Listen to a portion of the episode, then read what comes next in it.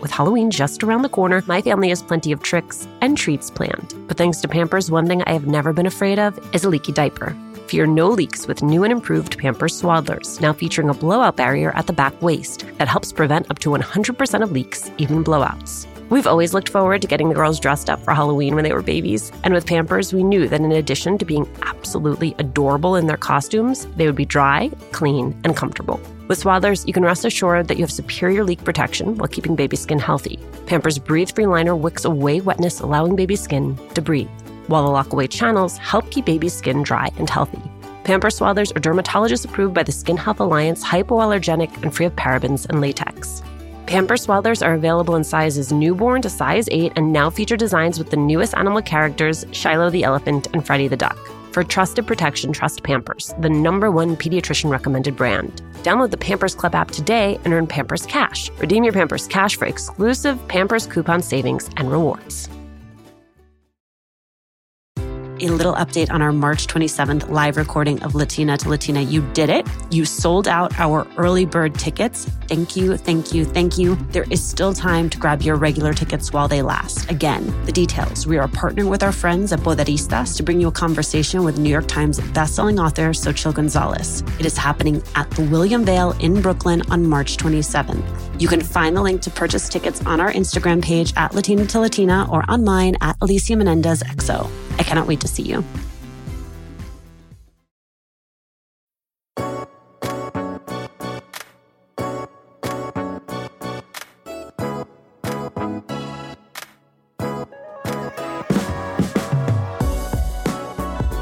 Lori Montenegro has blazed a remarkable path from correspondent to head of Noticias Telemundo's Washington Bureau.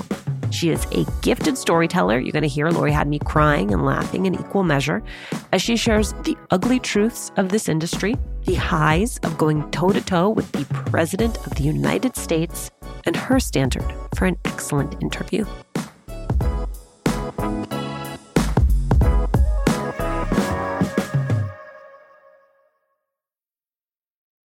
Hi, Lori. Hi you to me are like a an international woman of mystery because the way your bio is written, you were born and then you worked as a correspondent in Spanish language media and there's basically nothing that happened in between.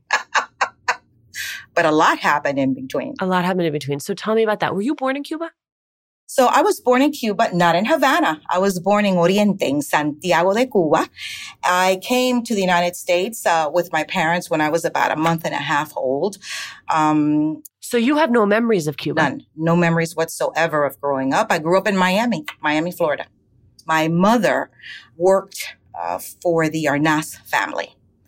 She uh, worked for Desi Arnaz's parents in Oriente, and they asked her, if she was interested in migrating to the United States because they were going to go live in Miami Beach. And so she, of course, said yes not with the intention of staying in the United States, but it was more of an opportunity to make money and return where she was already dating my father. Although we now know that that did not work out that way. So that is how they came here to the United States. My father traveled a year after my mom did and arrived in Key West, Florida. And so that's where it all began. My mother got pregnant with me and decided that she did not want me to be born in the United States. She wanted her daughter to be Cuban, so Cuban that she got on a plane. She lied, okay, when they asked her how many months she was pregnant. And she said, Oh, I'm only six months. She lied, Alicia, got, gets on this plane, Pan American Airlines, and travels back to Havana, gets on a bus to go to Oriente. And on the way, she starts to have labor pains. No me diga. Oh, yes. I was born in November of 1959, and a couple of months later, January 1st, 1960, my mother traveled back to the United States with her daughter, her Cuban daughter. So, for you, growing up Cuban in Miami, Florida, what were the messages you were getting about what your responsibility was to your family and what your responsibility was to your community? Well, um, number one, my parents always said this country opened up um, its arms to the Cuban people.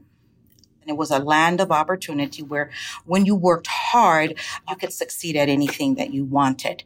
You need to get an education. You need to work hard. You need to serve your community. But at the same time, we can't forget who th- those who are left behind.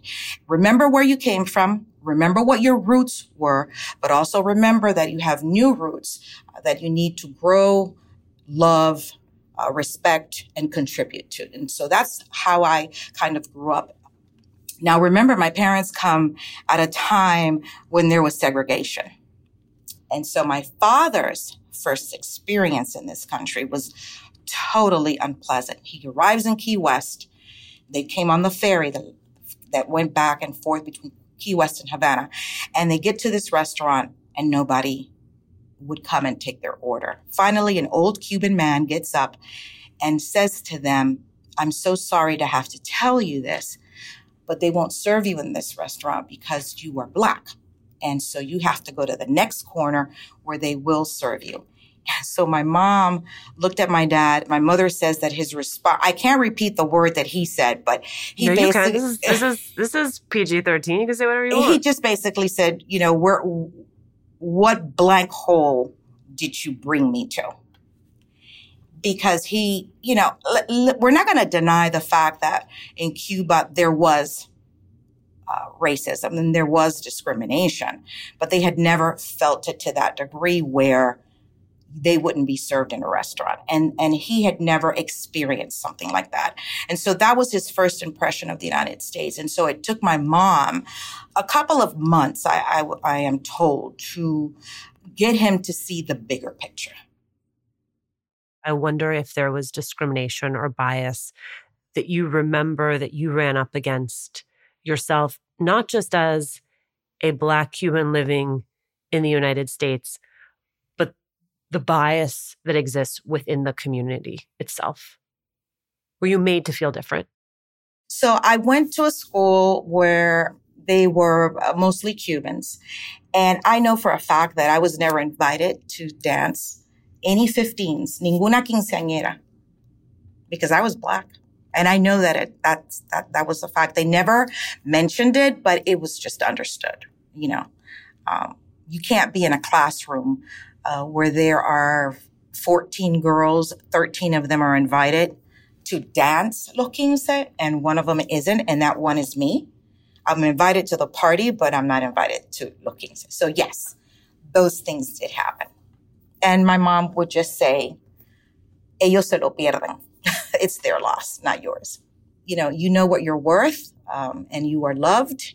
And uh, don't cry, Alicia, por favor. don't do that. I yeah, it hurts. It hurts, but I don't want you to no no tears shed. I mean, I think I just made me a better person. It made me a, a much more sensitive person.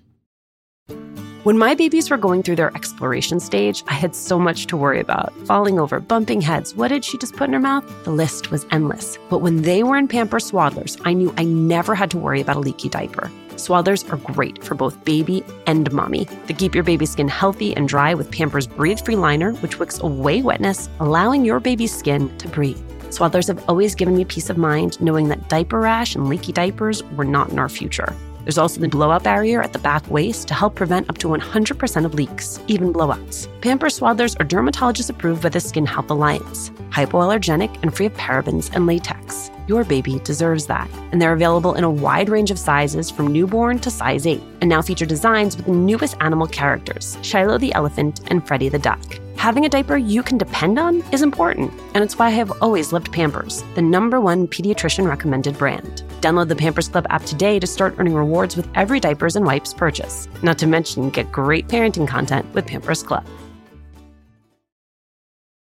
Hi, Latina to Latina listeners. It's Brenda from Tamarindo Podcast. And if you love Latina to Latina, then we know that you're going to love Tamarindo Podcast. And if you're in the LA area and can't make it to the Latina to Latina live event, we'd like to invite you to our event on March 28th. At 6:30 p.m. We're hosting Amigas Blossoming, a night of celebrating and cultivating blossoming friendships. This will be in Highland Park, and all the details to RSVP for free are at tamarindopodcast.com forward slash events.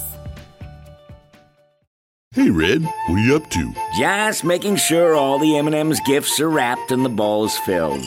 Remember that one holiday party when we had no M&Ms? Oh boy, I still have nightmares. The cookies? Yeah, you used all the M&M's candies that were meant to decorate the party treats, to decorate snowmen. You did it again, didn't you? they do look cute though. Bringing cheer, M&M's for all fun kind.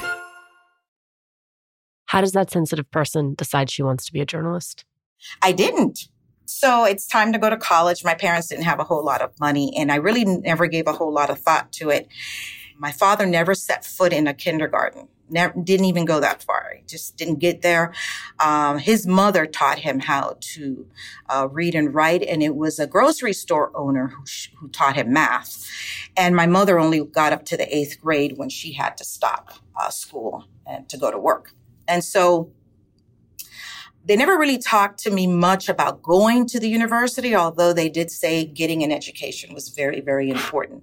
So I remember graduating from high school, and one day my mom, uh, right before graduation, came to me, and I don't know how she found this out, Alicia, but that woman was so visionary. She said to me, uh, "Look, I got these papers, and this is Pell Grant, un Pell Grant."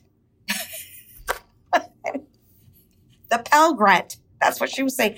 Apply and you're going to go to Miami Dade Community College for two years. And then you can transfer. She said, who gave her this information? I have no idea, but that's how important education was. She went out and got the information. So, um, I get to Miami Dade Community College. I have no idea what I wanted to study. I was one of these people that wants to be any, everything, just everything. And I decide to go any, meeny, miny, mo, catch a tiger by the toe. And it landed on broadcast television. It was that versus criminology. And so my first semester uh, at Miami Dade Community College, Professor Kearns sent about four of us to an interview, three or four of us to an interview at a radio station in Miami Beach. And he said, Oh, none of you are going to get the job, but I want you to start to get this experience of about what this is about. There was a news director there and, uh, he, uh, George Addison, uh, decides, uh, to, he interviews me. And then about two or three months passed by. I never heard a thing. And all of a sudden the phone rang one afternoon and it's him. And he says, Oh, you know, um, do you remember you came in and did this interview? We want to know if you're still interested. We have an opening and we'd like to hire you. And I'm like on the phone, looking, staring at the phone going, Are you kidding? This isn't radio. And he said, No, no, we're not kidding. And when can you start? And that's how the whole, this is how it all started. 2013, you get your big sit down interview with then President Barack Obama. I think there are two types of people. There are types of people like me who get good news like that and immediately want to vomit because they're so nervous about everything that is riding on that opportunity. And there are people who like it just puts a real bounce in their step. Which kind are you? I'm like you. oh yeah. That I mean, listen, little immigrant girl parents that never went to school, or at least one of them didn't, and the other one never finished, goes into the White House um, and gets to sit down with the President of the United States. Wow. I can't take that for granted. That was my parents' sacrifice. I owe so much to them, their advice, their encouragement someone told me one time uh, I was transferring jobs, and they said to me, when those Mexicans see that you're black, you won't last there. You won't even be there six months. And I was so stunned by that comment. And then, what, six, seven years later, I'm sitting in front of the first African American president of the United States. Uh, it's surreal. It doesn't get any better than that. And my legs were shaking, if that's what you want to know. I want to make it clear to our listeners, many of whom are not journalists themselves, the stakes of something like interviewing the President of the United States, especially when you are one of only two Spanish language networks that will have the access and opportunity to have that kind of interview. There's one, the pressure on you to make news to ask something that is fresh and topical and that every other news station in the country is going to be playing 24 7. And there is the pressure on you as a person who does represent a community to come in and accomplish something on behalf of the community, to get a story in that normally wouldn't be a story, um, to make something top of mind. How did you prepare? Do you remember the prep that went into that interview? Oh, of course. I mean, lots of reading, lots of asking different people from different backgrounds ¿Qué pregunto? What should I ask? I mean, it's obvious when we go into these interviews, you want to be asking about news of the day. You want to be on top of that uh, up until the second you sit down and they put that microphone on until you turn that phone off. You're looking at the phone in case something last minute comes in. Uh, but a lot of reading and a lot of consulting. I don't think that we as journalists um, should pretend that we know everything because we don't. Uh, yes, um, you know, we have common sense and we should be able to uh, rationalize and analyze. But I always think it's for me, the key of a good interview is asking other people. And maybe I have a way of uh, asking a question and then I'll consult with somebody else. It's the same question and they will give me a better way to ask that question because, you know, sometimes we fall into this thing where That's we, great point. Yeah, we, we ask questions and kind of like, because the interviewee also preps. we all should let them know they get prepped too. And so uh, we need to ask questions in a way that we're not going to get the typical answer or the one that they were prepped for. You want to make news, but you also want to get something more profound. You really want to know what the person is thinking or how they feel. And so that's how I approached that interview and, and, and try to approach every other interview that I, I have ever done. I think also on the other side of it, you want to, you know, you don't want them to always think, oh, she's easy or that he's an easy I- interview. I think we need to be firm, but in a very respectful manner. Uh, we don't have to shout. Uh, we don't have to, you know, uh, be aggressive, but in a disrespectful manner. We need to remember that this is the presidency. Okay. It doesn't matter who's sitting there. It is the presidency. And so there's a certain respect that, that needs to go into that. And, you know, you always want to be able to leave the door open so that that person um, will grant you another interview. But I also want them to walk away with it was a tough interview, but it was fair. I wouldn't mind doing it again. I also I was watching a bunch of your there weren't your reels, but there were pieces that have been done on you. And it also was so fun to watch, you know, because you're you're still sort of a pint-sized person, how fast you have to walk when you're doing your walk and talks on Capitol Hill. I was like, Lori can move. I was like, she is no, she being tough and fair. She is like keeping it going. You, yeah, I got a funny story for you. Secretary Becerra now, uh, when he was in the House of Representatives, one day I uh, we were calling him for an interview, and the producer says to me, he says that they'll give you the interview, but you've got to go now. So I didn't get a chance to change my shoes, and so I had on tennis, some flats, some tennis shoes, and so we ran to the Capitol. Uh, we get there, and I don't know why. Congressman Becerra at that time looks down, looks at my feet and goes, tennis shoes? and that has been a running joke, you know, between us, uh, forever and ever after that. And I said, well, you made me run here and I sure as heck was not going to miss the interview. I love that so much. You've been married almost 30 years? Mm, 37 years. You okay, you married almost 40 years. you have two adult children. And I've seen you out there. You've been hustling for the past 37 years. So how did you find a way to make all of that happen in the in between?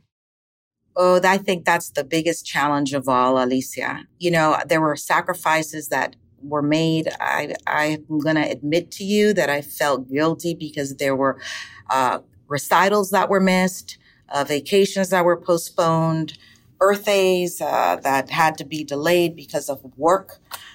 But I had a very understanding family, a very understanding husband who, when we married, I was already in the business.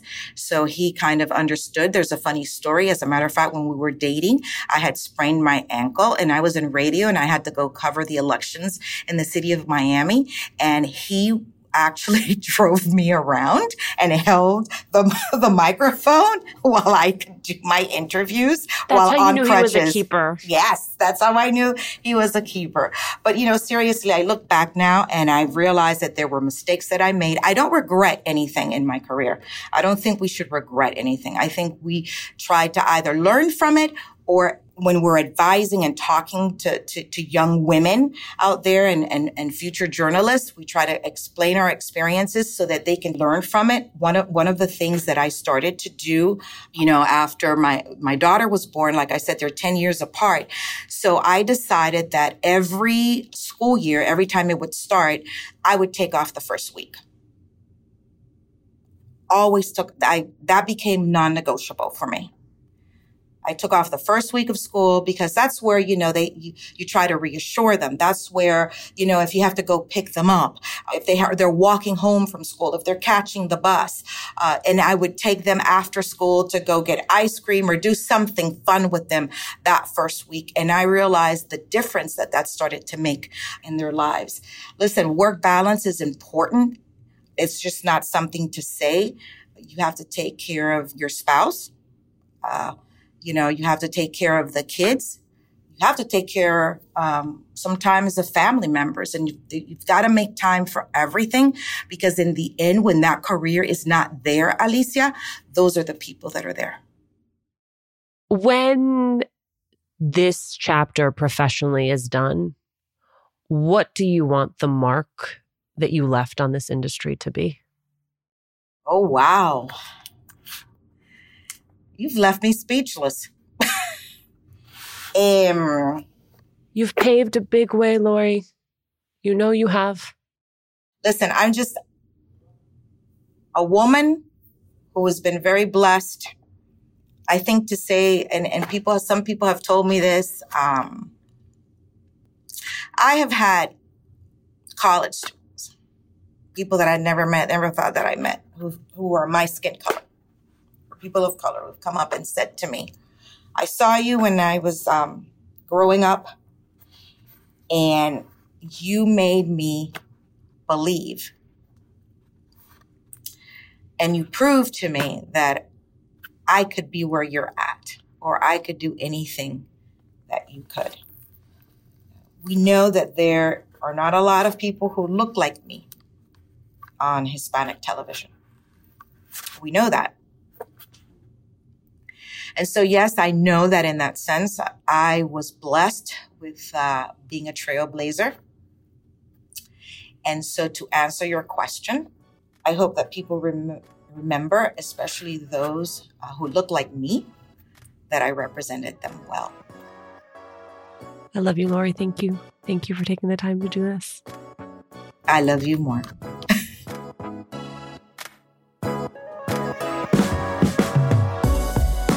Thank you, as always, for listening. Latina to Latina is executive produced and owned by Juleyka Lantigua and me, Alicia Menendez. Paulina Velasco is our producer. Manuela Bedoya is our marketing lead. Kojin Tashiro is our associate sound designer and mixed this episode. We love hearing from you. It makes our day. Email us at hola at latinatolatina.com. Slide into our DMs on Instagram. Tweet us at Latina to Latina. Check out our merchandise that is on our website, latinatolatina.com slash shop. And remember, please subscribe or follow us on Apple Podcasts, Google Podcasts, Good Pods, wherever you are listening right now. Every time you share this podcast, every time you share an episode, every time you leave a review, it helps us to grow as a community.